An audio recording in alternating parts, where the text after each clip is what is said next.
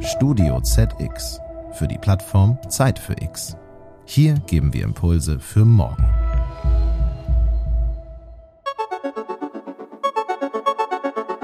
Hallo und herzlich willkommen zu einer neuen Folge von Zeit für Arbeit. Mein Name ist Gunda Windmüller. Schön, dass Sie dabei sind. Heute spreche ich mit Christian Thiele. Christian ist Experte für positives Führen und unterstützt führende Teams und Organisationen unter anderem mit Coachings und Trainings. Hallo Christian. Grüß dich, Gunda. Vielen Dank, dass ich dabei sein darf hier. Ich freue mich. Christian, ich freue mich auch, vor allem weil das Thema sehr spannend ist. Wir reden nämlich heute über Ziele. Also es ist äh, nicht nur spannend, sondern auch sehr zeitgemäß sozusagen. Wir stehen jetzt Anfang des Jahres, da ähm, geht es ja häufig um Ziele. Aber bevor wir so ein bisschen konkreter über Arbeitsziele sprechen, ganz allgemein gefragt, was sind Ziele überhaupt? Ja, ich fange mal damit an zu sagen, was Ziele nicht sind, weil wir häufig so eine Vorstellung haben von Zielen im Sinne einer Formel 1 Flagge, ja, also abhaken, Schluss aus Ende Amen, wenn mal erreicht, aber Ziele müssen gar nicht unbedingt Endpunkte sein. Ziele sind Richtungsanzeiger, Ziele sind motivationale Tools, die uns die erwünschte Zukunft anzeigen, aber auch dorthin ziehen.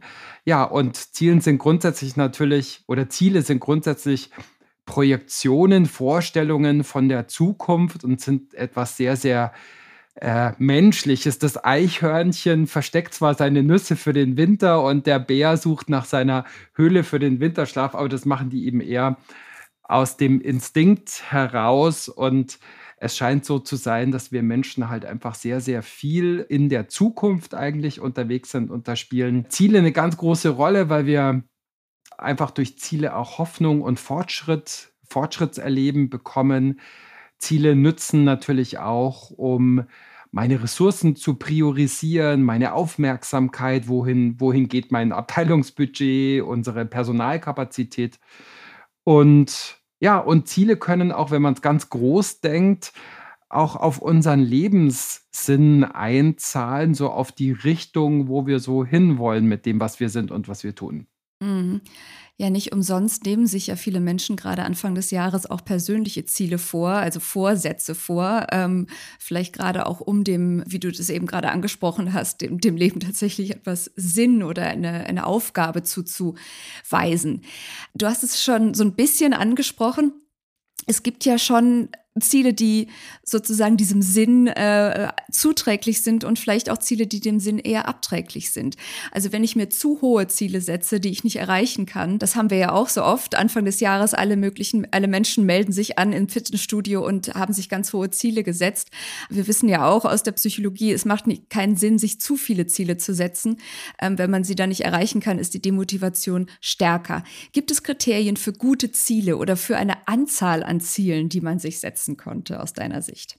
Ja, also erstmal möchte ich eine kleine Lanze für die Neujahrsvorsätze brechen, weil, also wir wissen zum Beispiel, montags suchen mehr Menschen nach, auf Google nach Diät als an anderen Wochentagen und so dieser Fresh Start, also ein neues Jahr beginnt, die Woche beginnt, äh, ich bin umgezogen oder der Urlaub ist jetzt rum und jetzt will ich dieses oder jenes ähm, anders machen, sind tendenziell gute Momente auch für Veränderungen. Es gibt unterschiedliche Studien, die besagen, dass 20 bis 40 Prozent der Neujahrsvorsätze immerhin noch eingehalten werden und dass die Leute da noch dranbleiben nach einiger Zeit.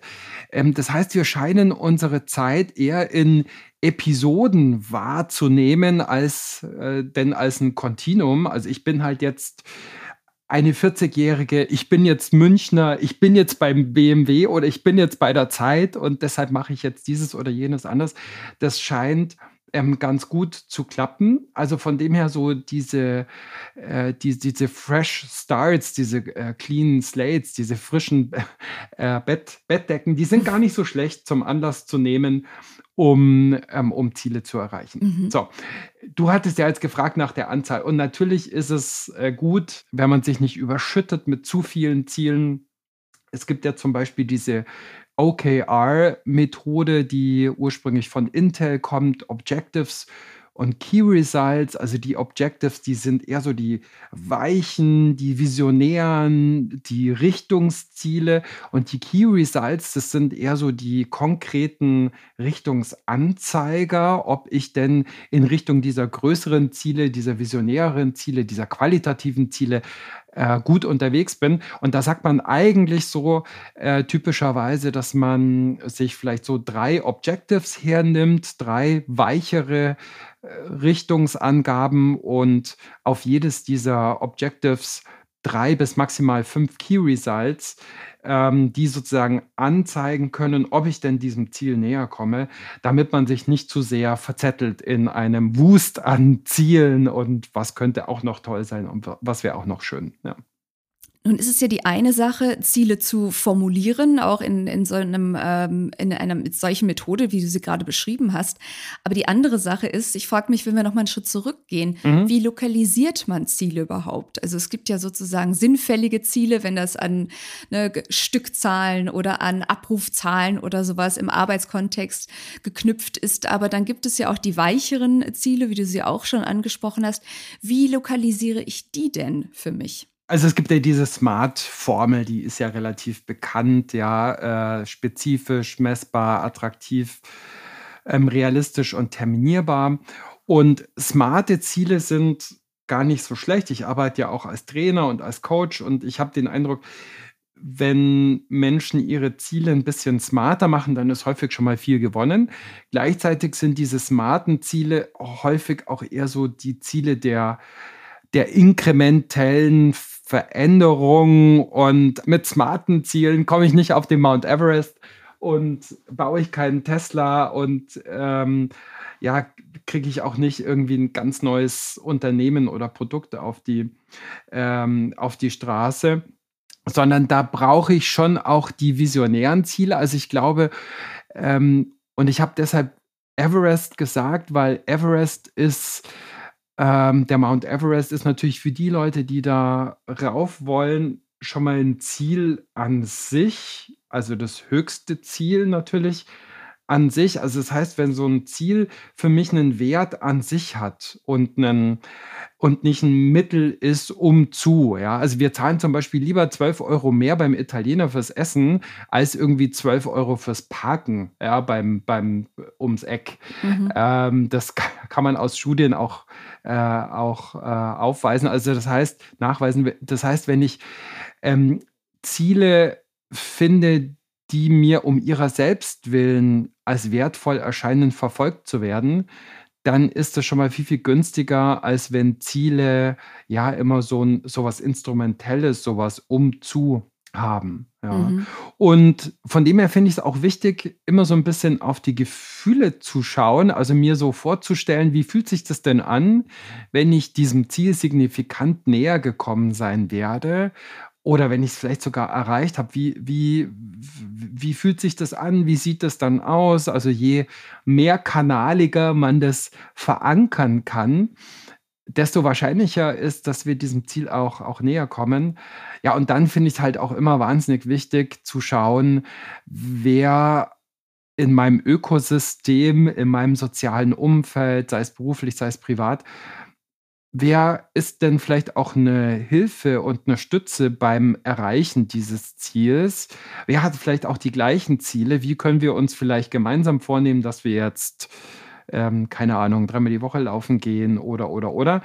Ähm, aber vielleicht auch, wer, ähm, wer hat was dagegen gegen diese Ziele? Mit welchen, mit wessen Zielen von mit welchen Zielen von wem konkurrieren diese Ziele und wie gehe ich damit um, dass es da vielleicht auch einen Zielkonflikt geben könnte mit der Nachbarabteilung, mit der Kollegin X oder Y. Ähm, genau, da, da könnten wir auch nochmal drauf eingehen. Was sind denn so die typischen äh, oder, oder wie geht man typischerweise mit Hürden und Hindernissen auf dem Weg zu Zielen um? Mhm. Aber bevor wir darauf eingehen, würde ich jetzt noch mal äh, kurz auf einen anderen Punkt äh, eingehen, mhm. den du gerade angesprochen hast. Äh, Stichwort gemeinsam Ziele erarbeiten. Ähm, da sind wir ja fast schon, finde ich, beim Thema Mitarbeitergespräche. Ja. Ähm, denn als Führungskraft habe ich ja vielleicht schon ein paar Ziele im Kopf für meine Mitarbeiterin, meinen Mitarbeiter. Nun ist aber die Frage, die sollen ja nicht übergestülpt werden in einem Zielvereinbarungsgespräch, sondern äh, bestenfalls gemeinsam erarbeiten. Wie lassen sich Ziele denn gut gemeinsam erarbeiten? Was sollten Führungskräfte dabei berücksichtigen? Ja, also das Wort Zielvereinbarung ist ja schon ein äh, häufig ein ziemlicher Euphemismus. Ähm, ich gebe dir Ziele vor und wir nennen das dann gemeinsam irgendwie Zielvereinbarung. Ja, ja. Ähm, also das heißt, wenn ich als Führungskraft ja dafür sorgen will, dass Ziele auch möglichst erreicht werden von den Mitarbeitern, ist natürlich schon auch gut, wenn ich denen ein gewisses oder vielleicht sogar ein hohes Maß an Partizipation, an Teilhabe ermögliche. Also was sind denn, was sind denn deine Ziele für das nächste Jahr? Was, was hältst du für realistische Ziele? Und je mehr Ziele so von außen aufgedrückt werden, ja, desto mehr Reaktanz findet da statt. Ich spreche da auch wirklich aus der Erfahrung als Vater. Ja, gestern waren wir zum Beispiel wandern und ähm, ja, so extern irgendwie äh, dem, dem Kind aufzudrücken und wir gehen jetzt da auf diesen Gipfel. Das funktioniert natürlich total selten. Ähm, das heißt, äh, wir können auch die intrinsische Motivation steigern, dadurch, dass wir Zielfortschritt relativ leicht und schnell erlebbar machen. Also jetzt bezogen auf eine Bergwanderung und schau als nächster Schritt, da geht es zur Alm und nach der ähm, Alm, da wird dann die langweilige Forststraße auch ein bisschen schmaler und da geht es dann auf den Steig und ähm, da gibt es eine Semmel. Da gibt es eine Semmel, genau. Und da gibt es dann Gummibärchen. und dann geht es da vielleicht aufs Joch, ja. Und vom Joch ist es gar nicht mehr weit zur Hütte. Und wenn wir auf der Hütte sind, da trinken wir noch mal was. Und von da ist es auch gar nicht mehr weit zum Gipfelkreuz. Ja. Mhm. Ähm, also wirklich zwischen Etappen und das Bergbild finde ich, das, ähm, das visualisiert das so, wie Ziele häufig leider nicht formuliert sind, dass sie eben auch wirklich Meilensteine und Zwischenetappen haben. Und je mehr man das Gefühl auch hat, ich komme vorwärts, vielleicht auch indem man immer mal wieder zurückschaut ins Tal. Boah, schau mal, wie weit wir schon gekommen sind oder in der Arbeit, schau mal, wo wir da vor einem Dreivierteljahr oder vor einem Vierteljahr noch gestanden sind. Ja, desto stärker ist auch der Wumms, den ich so habe, weiterzukommen in Bezug auf das Ziel. Mhm. Das heißt, es macht ein, gar keinen Sinn, also auch um in dieser äh, Bergvergleich zu bleiben, ein Jahresziel, Jahreszielvereinbarung äh, zu formulieren und zu, sich so zu verabreden, na dann sprechen wir wieder, wenn wir auf dem Gipfel stehen, sondern äh, tatsächlich das Ziel vielleicht schon im Vorfeld zu unterteilen in ähm, jetzt geh mal los und wir sehen uns an der ersten Weggabelung wieder und geh weiter und wir treffen uns auf der Hütte etc. pp.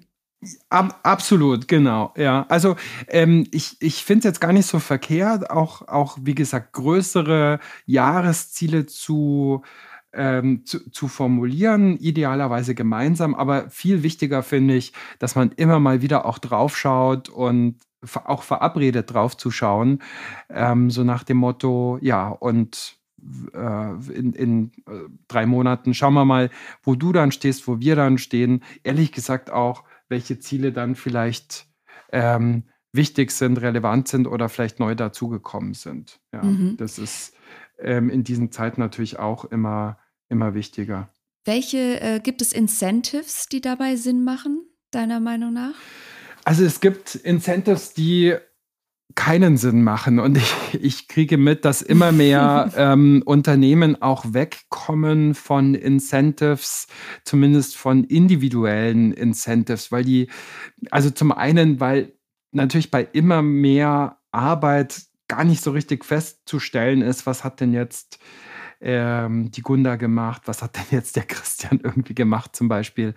Deshalb ähm, stelle ich fest, dass immer mehr auch so Teamkomponenten von Boni vergeben werden. Und wir haben natürlich auch viele Beispiele dafür, wie, wie dysfunktional Zielvorgaben, vor allem wenn sie sehr eng und sehr hart sind und an, an harte Boni eben auch geknüpft sind, sein können. Also es gab zum Beispiel von Fargo Wells, so eine ähm, amerikanische Bank, mal die Great-Initiative, ja, wo man gesagt hat, jeder Kunde muss acht Finanzprodukte irgendwie auf, aufgequatscht bekommen, ich glaube glaub im, im, im Quartal. Und das hat halt dann dazu geführt, dass es Millionen von illegalen Kreditkartenkonten gegeben hat, die dann aufgrund dieser dysfunktionalen Incentives ähm, entstanden sind oder Diesel, Dieselgate mhm. bei VW und anderen.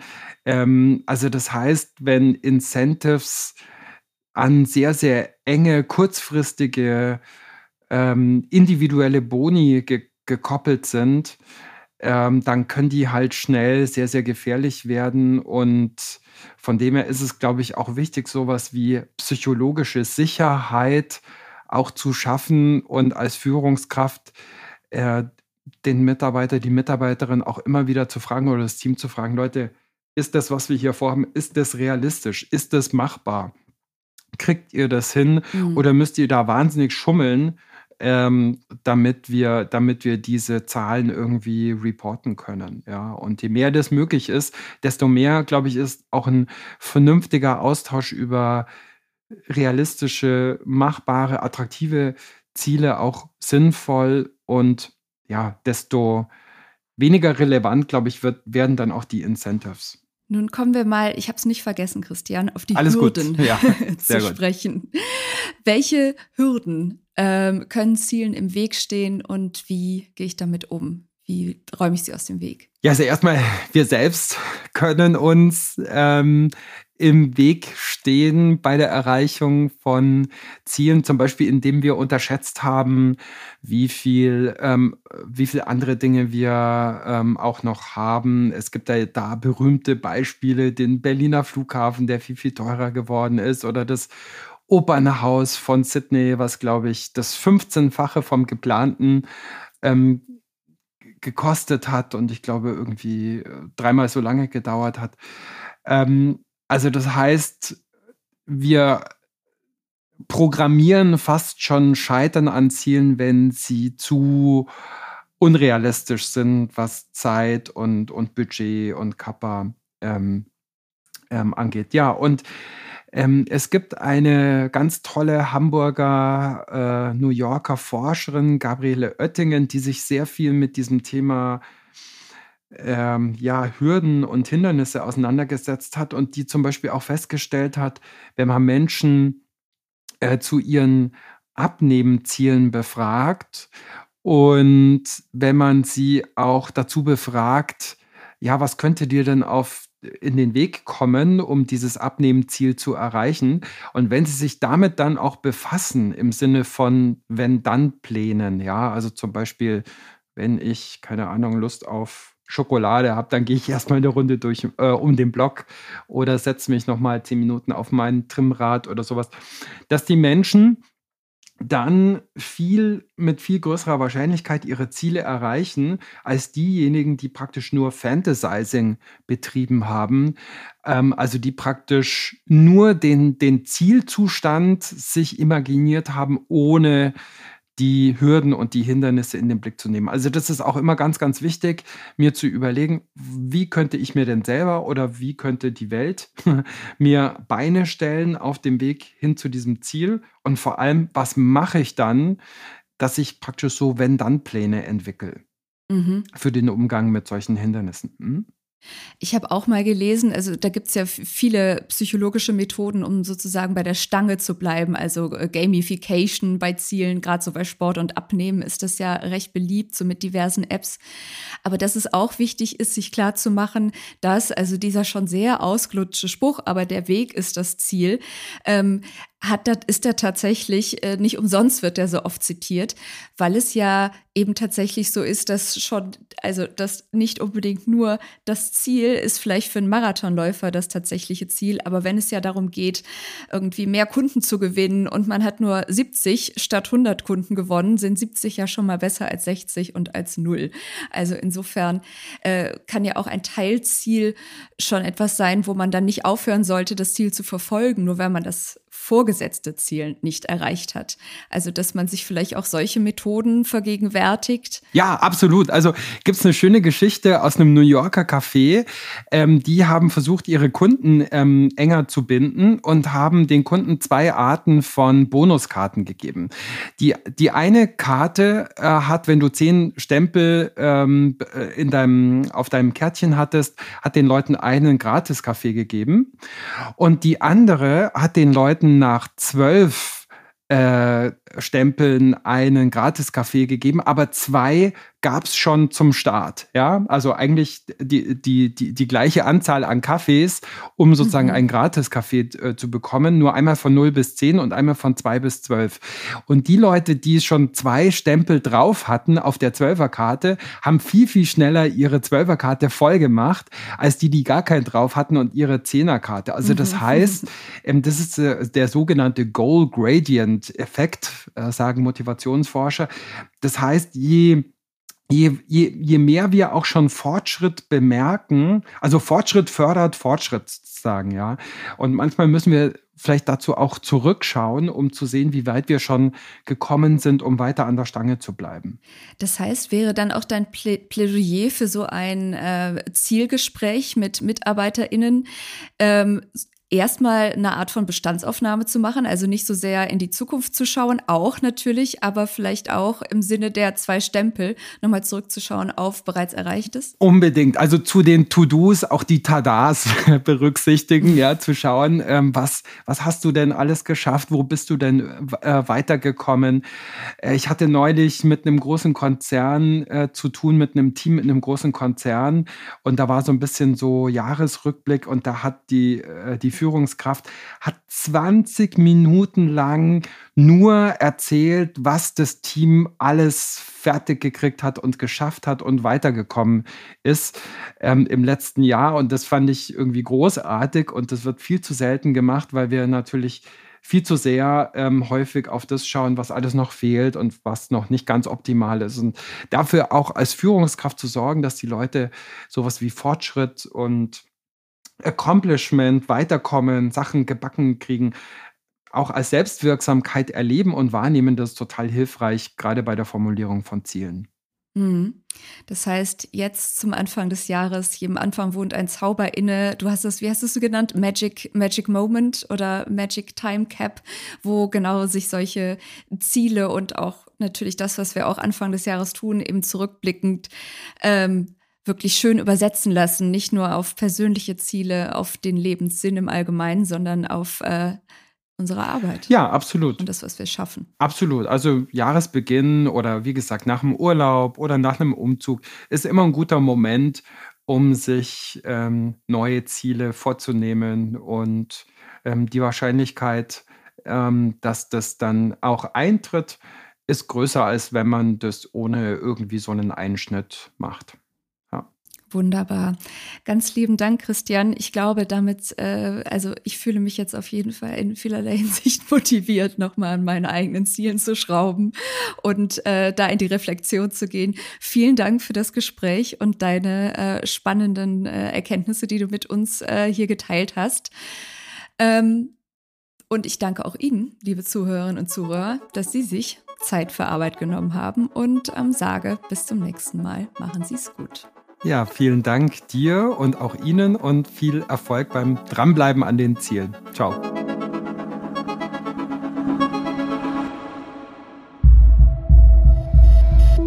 Dieser Podcast ist eine Produktion von Studio ZX für die Plattform Zeit für X.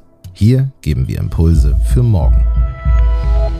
Sie wollen mehr spannende Podcast-Folgen hören? Dann besuchen Sie uns doch auf zeitfürx.de.